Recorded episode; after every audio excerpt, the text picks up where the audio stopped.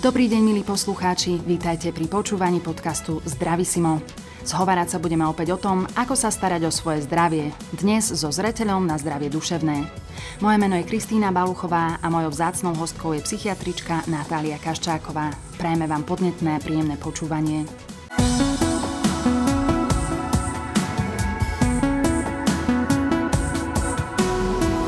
Dobré zdravie je silné zdravie a silné zdravie je zdravisimo. Takmer polovica našej populácie zažila v detstve nejakú formu traumatizácie.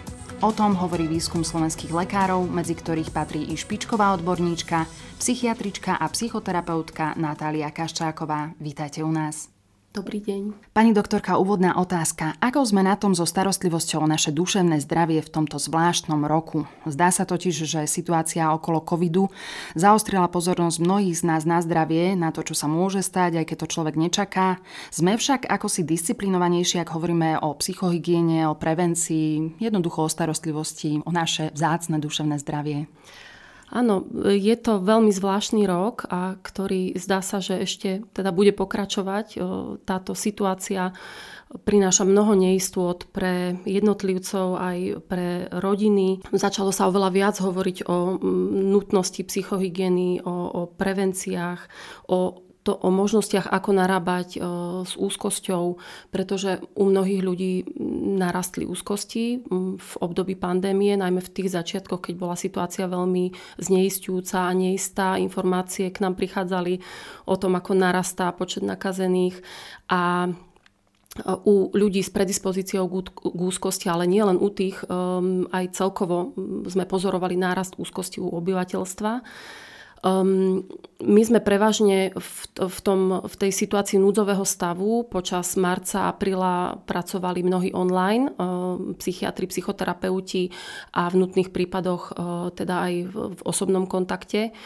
Um, Problémom zostávalo to, že e, tie online psychoterapie nie sú dostatočne hradené poisťovňami a teda nie sme úplne dobre pripravení, ak, ak sa situácia zopakuje, že bude treba prevažne online pracovať. Je pravda, že sa posilnili mnohé, mnohé um, linky, kríz, linky krízovej, krízovej intervencie, linka Nezabudka, uh, internetová poradňa IPčko posilnila svojich ľudí, ale niekoľkonásobne aj viac ľudí volalo na tieto linky a písalo s rôznymi ťažkosťami, s úzkosťami, so samovražednými sklonmi.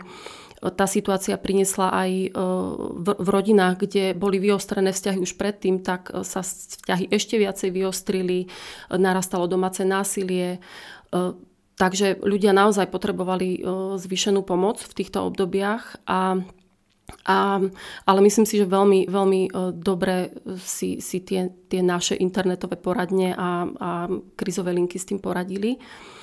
Um, myslím si, že teraz v tomto období bude narastať množstvo ľudí, ktorí, ktorých zasiahne nejakým spôsobom táto situácia ekonomicky, finančne, sociálne a uvidíme, uvidíme, čo bude ďalej.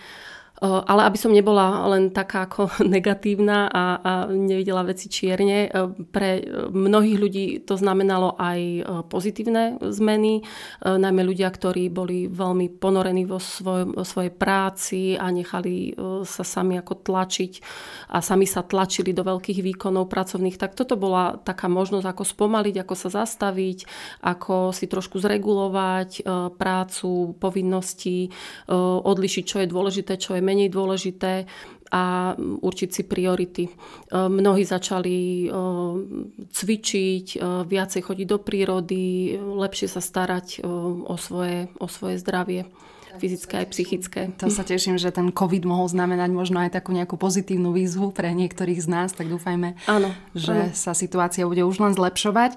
Prejdime ale k vášmu výskumu. Čo bolo jeho cieľom? Ako vznikol vôbec takýto impuls na niečo takéto sa zamerať? Ako dlho vám trvalo mapovanie? Koľko ste mali respondentov? Povedzte nám niečo viac.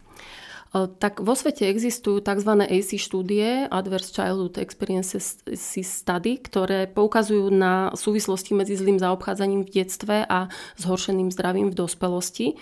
A my sme veľmi chceli zmapovať situáciu na Slovensku.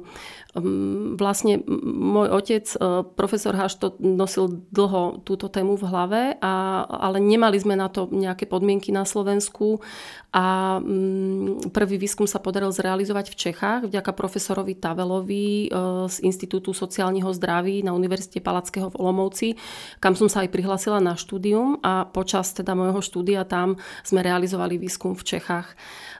O 4 roky na to sme sa usilovali získať podporu na Slovensku. Najprv sa nepodarila, ale potom vďaka zo pár nadšencom ako Ivan Leitman, ktorý nás kontaktoval s pani Mariou Vargovou z Národného koordinačného strediska riešenia násilia problematiky na deťoch, ktorá, ktorá sa veľmi zapalila pre náš výskum a podarilo sa nám získať prostriedky. Vlastne my sme už mali pripravenú dotazníkovú batériu, to je pomerne náročný proces, kde dávate dokopy dotazníky zamerané na traumatizáciu v detstve, v dospelosti, vzťahovú väzbu, hodnotenie zdravia, E, psychopatológiu, e, resilienciu, to je odolnosť, e, posttraumatický rast. Teda my sme dali dokopy túto batériu a potom agentúra Focus pozbierala údaje. To bol pomerne rýchly proces, 2 až 3 týždne trvalo, kým administratóri, ktorí sú vyškolení v tejto, v tejto problematike, robili štandardizované rozhovory s ľuďmi po celom Slovensku. Vlastne máme 1018 respondentov vo veku od 18 do 80 65 rokov a sú zastúpené obe pohlavia, všetky e, úrovne dosiahnutého vzdelania a tiež všetky kraje a aj veľkosti sídla teda od najmenších, e, od, od samoty pomaly po, po veľkomesta. Takže je to naozaj reprezentatívny zber. E, ďalej máme pozbierané aj údaje od romského obyvateľstva a e, realizujeme zber u ľudí bez domova, u ľudí s rôznymi klinickými diagnózami, s depresiami. Plánujeme zbierať aj u závislých pacientov e, dáta a tiež u ľudí so schizofréniou. Čiže ešte máme, máme čo robiť.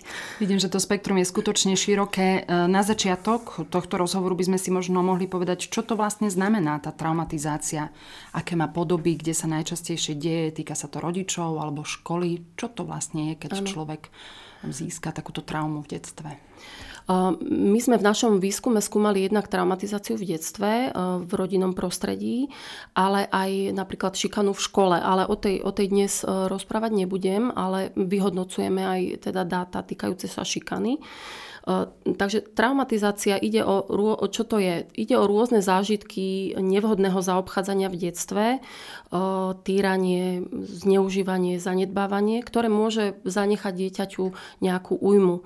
A je to jednak, jednak je to v oblasti takého sebahodnotenia a sebavnímania, ale problematické, veľmi problematické pre zdravie tiež je, že to zanecháva stopy v nervovom, endokrinnom, imunitnom systéme, že v podstate sa mení reaktivita na stres v neskoršom období, zvyšuje sa taká zraniteľnosť, citlivosť na neskoršie zažívanie stresu.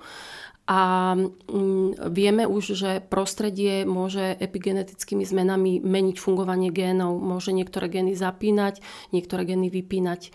Takže preto je ten dosah taký, taký naozaj ďaleko siahly.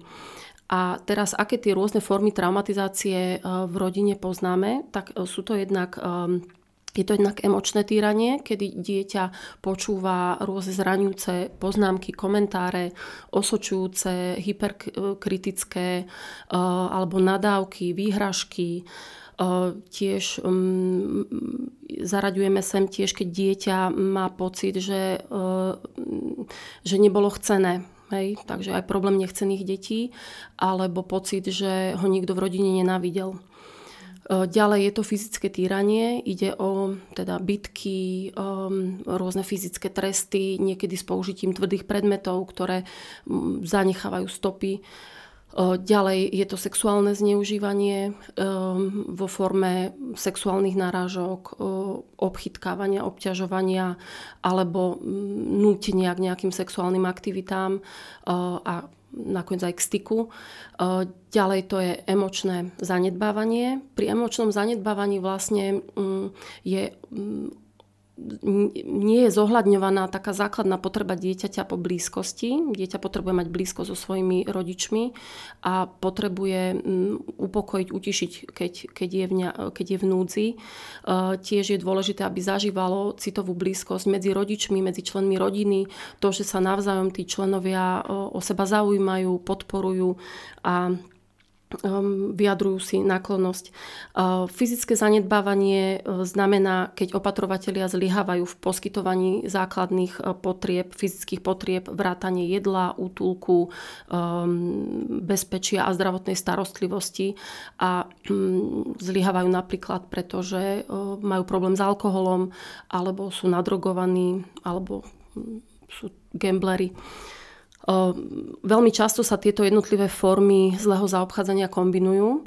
Vtedy hovoríme o kombinovanej traumatizácii, teda napríklad dieťa je bité, zároveň je nejak slovne znevažované a zároveň nie je citová blízkosť medzi členmi rodiny. Treba povedať aj to, že, že často ľudia nereferujú o zlom zaobchádzaní, takže tie, tie údaje, ktoré sme zachytili my, sú zrejme v skutočnosti ešte vyššie a neruf, ne, ľudia nereferujú o tom buď preto, e, buď kvôli pocitom hamby, alebo kvôli tomu, že chcú chrániť obraz rodičov, alebo je jednoducho preto, že majú vytesnené e, tieto spomienky, e, traumaticky vytesnené.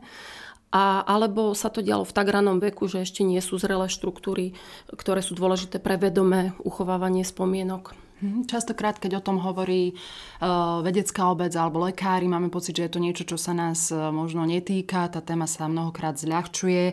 Uh, tie výsledky sú však, aspoň pre mňa, boli prekvapivé.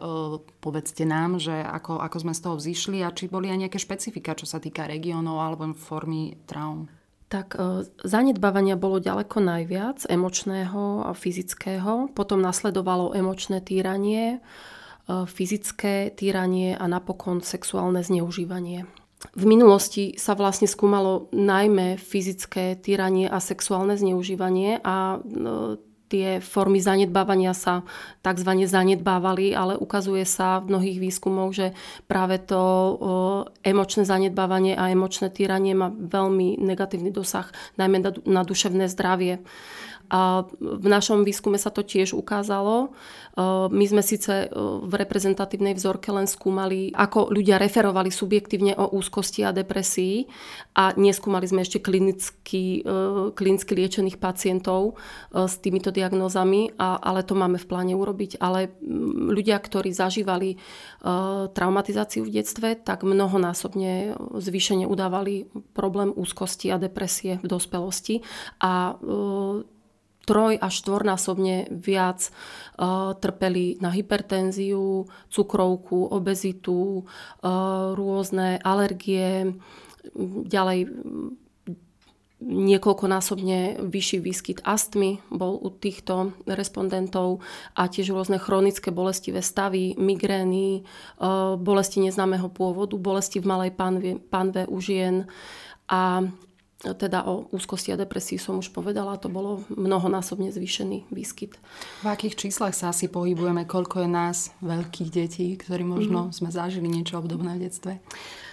Keď e, môžeme to hodnotiť ako z dvoch pohľadov, buď podľa takého prísnejšieho skorovania, kedy už mierny výskyt sa považuje za traumatizáciu, tak v takomto prípade bolo 59% Slovákov, ktorí zažili nejaký, nejakú formu traumatizácie.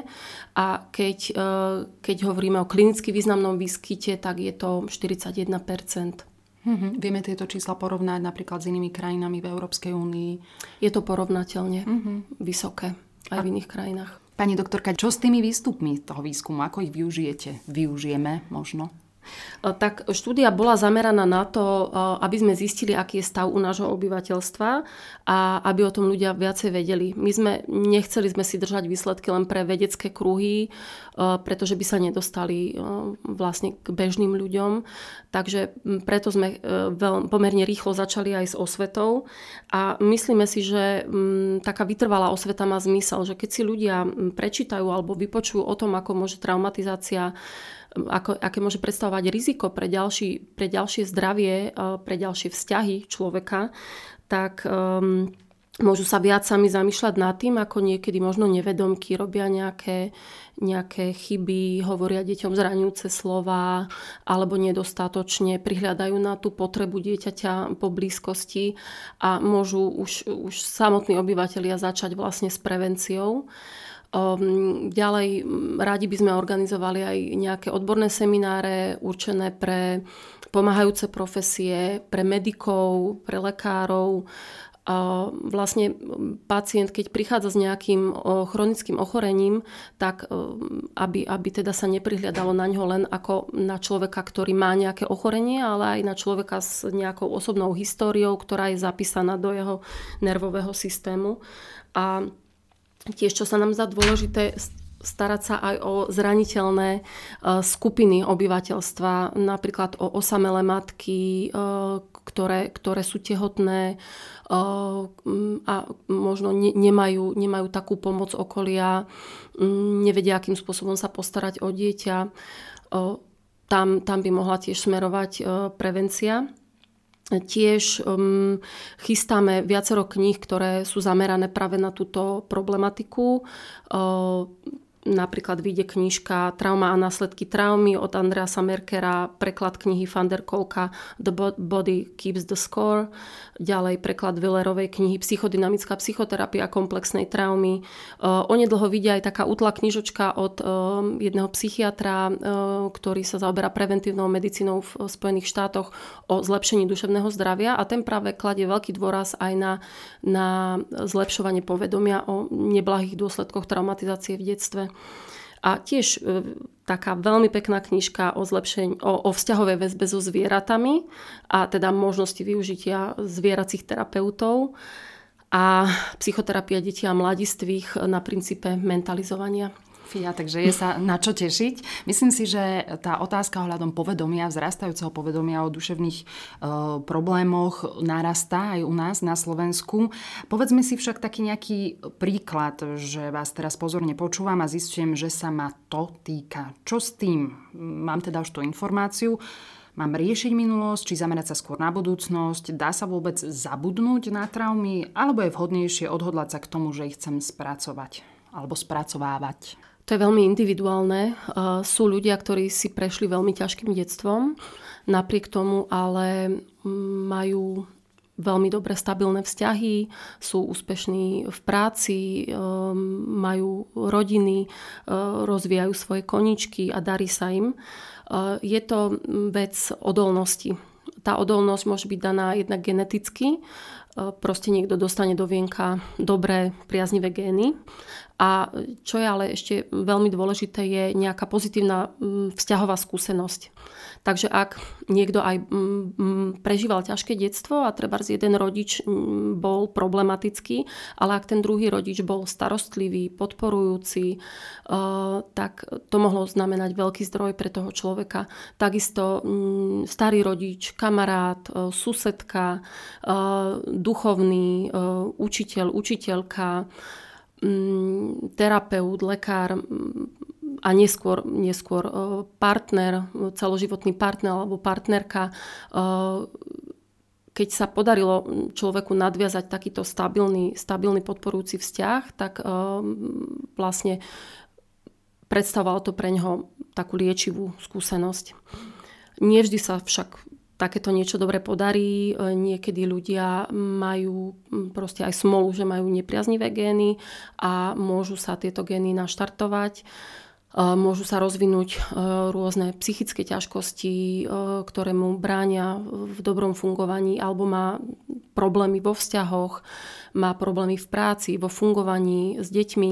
V takomto prípade je lepšie vyhľadať pomoc e, lekára, psychiatra, psychoterapeuta, psychológa, duchovného a akákoľvek pomoc je vítaná a ak sa rozvinie nejaké chronické ochorenie, tak, e, tak je dôležité ako liečiť, liečiť ho. Tam je trošku problém v tom, že ľudia, ktorí sú neisto naviazaní a majú nedôveru v ľudí ako takých, tak majú často aj nedôveru e, v pomoc a v to, že im niekto pomôže a nedodržiavajú napríklad e, nejaké zásady liečby alebo majú nedobrú životosprávu, zvýšenie pijú alkohol toto ináč ešte odbočím, toto aj v našom výskume sa ukázalo, že keď sme porovnali problematických užívateľov alkoholu s neproblematickými, tak u tých problematických e, vo vyššom percente sa vyskytovalo zlé zaobchádzanie v detstve. Mm-hmm. Hej, v, v signifikantne vyššom percente. Ďalší príklad. Povedzme, že som rodič a teraz trpnem, lebo sa obávam, že to mojou výchovou môžem práve to dieťa poznačiť, že to pokazím všetko, mm-hmm. že akokoľvek sa snažím, tak ho nejakým spôsobom môžem traumatizovať. Čo s tým? Ako s tým teraz mám, keď som teraz v takom štádiu zdesenia? Ako s tým mám pracovať? Tak ono už prvá, prvá pozitívna správa je, keď sa nad tým človek zamýšľa, že, že možno prenáša nejak svoju zvýšenú úzkostlivosť na dieťa, Tohto sú si ľudia často vedomí. Úzkostlivosť je aj dedičná záležitosť a plus odpozeraná od, od rodičov. A pozitívne teda je, keď už človek sa nad tým zamýšľa a keď s tým nejako, nejakým spôsobom pracuje. Ono, um, tam by mohol byť problém, že úzkostlivé matky si svoje deti príliš držia pri sebe a málo im dovolujú objavovať, skúmať uh, svet a, a nejak sa rozvíjať. Hej? A takisto môžu tým, tým zvyšovať aj úzkostlivosť u svojho dieťaťa. Uh, iný príklad je, keď um, majú matky, keď sú matky treba utrápené vo vzťahu uh, s partnerom a, alebo sú traumatizované z minulosti a upadajú do takých, takých stavov akoby odpojenia, kedy nie sú schopné úplne sa naladiť na dieťa a reagujú neprimerane treba s tým, že sú chladné, sú také odpojené alebo potom neprimerane mm, vybuchnú, uh, sú, sú úzkostlivé mm, alebo zlost bolestné. Takže v takomto prípade je, je lepšie vyhľadať pomoc. Ale už, už len to, že človek e, sa s tým usiluje pracovať, zamýšľať sa nad tým, tak je prvá prvý pozitívny krok k zmene.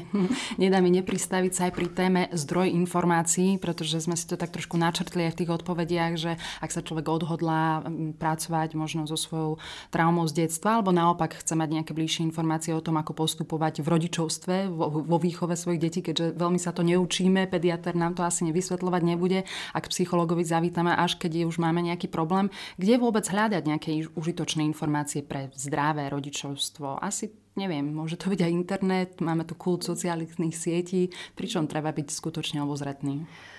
Áno, eh, ja sa stretávam niekedy s tým, najmä u mladých mamičiek a takých, ktoré sú také pedantné a chcú naozaj veci robiť dobre, že si študujú množstvo príručiek, množstvo informácií, ktoré si niekedy odporujú a, a úplne sa v tom nevyznajú, snažia sa postupovať podľa nejakých príručiek, tak tu by som možno odporúčala skôr dať aj na takú svoju intuíciu, čo, čo si tie matky myslia, že je správne pre ich dieťa, čo je aj im blízke. A e, ja sa teda, hoci mám dvoch chlapcov, e, nepovažujem sa za nejakú odborníčku na výchovu, ale mne osobne je blízky napríklad blízka knižka Kruh bezpečného rodičovstva, kde vlastne ide o to, aby rodičia prihliadali na také dve základné potreby dieťaťa. Jednak e, prežívať blízkosť so svojim rodičom a my ako rodičia by sme mali byť tí múdri, silnejší, láskaví, tí, ktorí máme teda tú, tú náruč pre dieťa pripravenú, vždy pripravenú a utešujeme ho, keď to potrebuje. Ale zároveň je dôležité umožňovať dieťaťu skúmať svet, objavovať svet, e, vnímať veci a môcť si vyskúšať e, rôzne, niekedy aj trošku nebezpečné veci. A e, zároveň by sme tam ale mali byť a dohliadať na dieťa, aby sa mu nič nestalo, aby bolo všetko v poriadku. A zase, keď sa k nám vráti, keď preskúma svet, eh, ho privítať, eh, podeliť sa s ním o radosť a keď to potrebuje, upokojiť ho, pofúkať mu nejaké boliestky. A v podstate tieto dve také základné potreby, jednak po blízkosti a jednak po objavovaní sa u detí opakujú. A je dobré ako byť, byť uh, naladený na dieťa a pozorovať, čo, čo je práve v hre, hej, ktorá tendencia. Je tiež veľmi dôležité, aby sme dieťaťu pomáhali usporiadať jeho pocity, teda to, čo prežíva. A práve v tom niekedy býva problém. Rodič je spokojný, keď je dieťa veselé, usmiaté, šťastné, spokojné, no ako náhle príde nespokojnosť, pláč alebo mrzutosť alebo hnev, tak rodičia zrazu nevedia, čo s tým, nevedia sami uniesť tie negatívne pocity. A pritom sú to pocity, ktoré patria do výbavy každého človeka a práve úloha rodičov je pomáhať sa orientovať, e, pomáhať dieťaťu sa orientovať e, aj v negatívnych pocitoch. Pani doktorka, veľmi pekne vám ďakujem aj za takéto užitočné rady, možno pre zdravé rodičovstvo, aký prístup treba zvoliť a tiež veríme, že sme namotivovali našich poslucháčov k tomu, aby sa skutočne starali o svoje duševné zdravie a nezabudali na psychohygienu. Ďakujeme, že ste prišli. Ďakujem, dovidenia. Dnešné Zdravisimo sa končí. Ďakujeme našej hostke, pani doktorke Natálii Kaščákovej za pútavý rozhovor, ktorý samozrejme nájdete aj v Spotify a ďalších podcastových aplikáciách. Neváhajte naše Zdravisimo odporučiť aj svojim priateľom, či obrátiť sa na nás, ak máte nejaké podnety či otázky. Urobiť tak môžete na facebookovej stránke Zdravisimo podcasty o zdraví. Majte pekný a zdravý deň. Do počutia na budúce.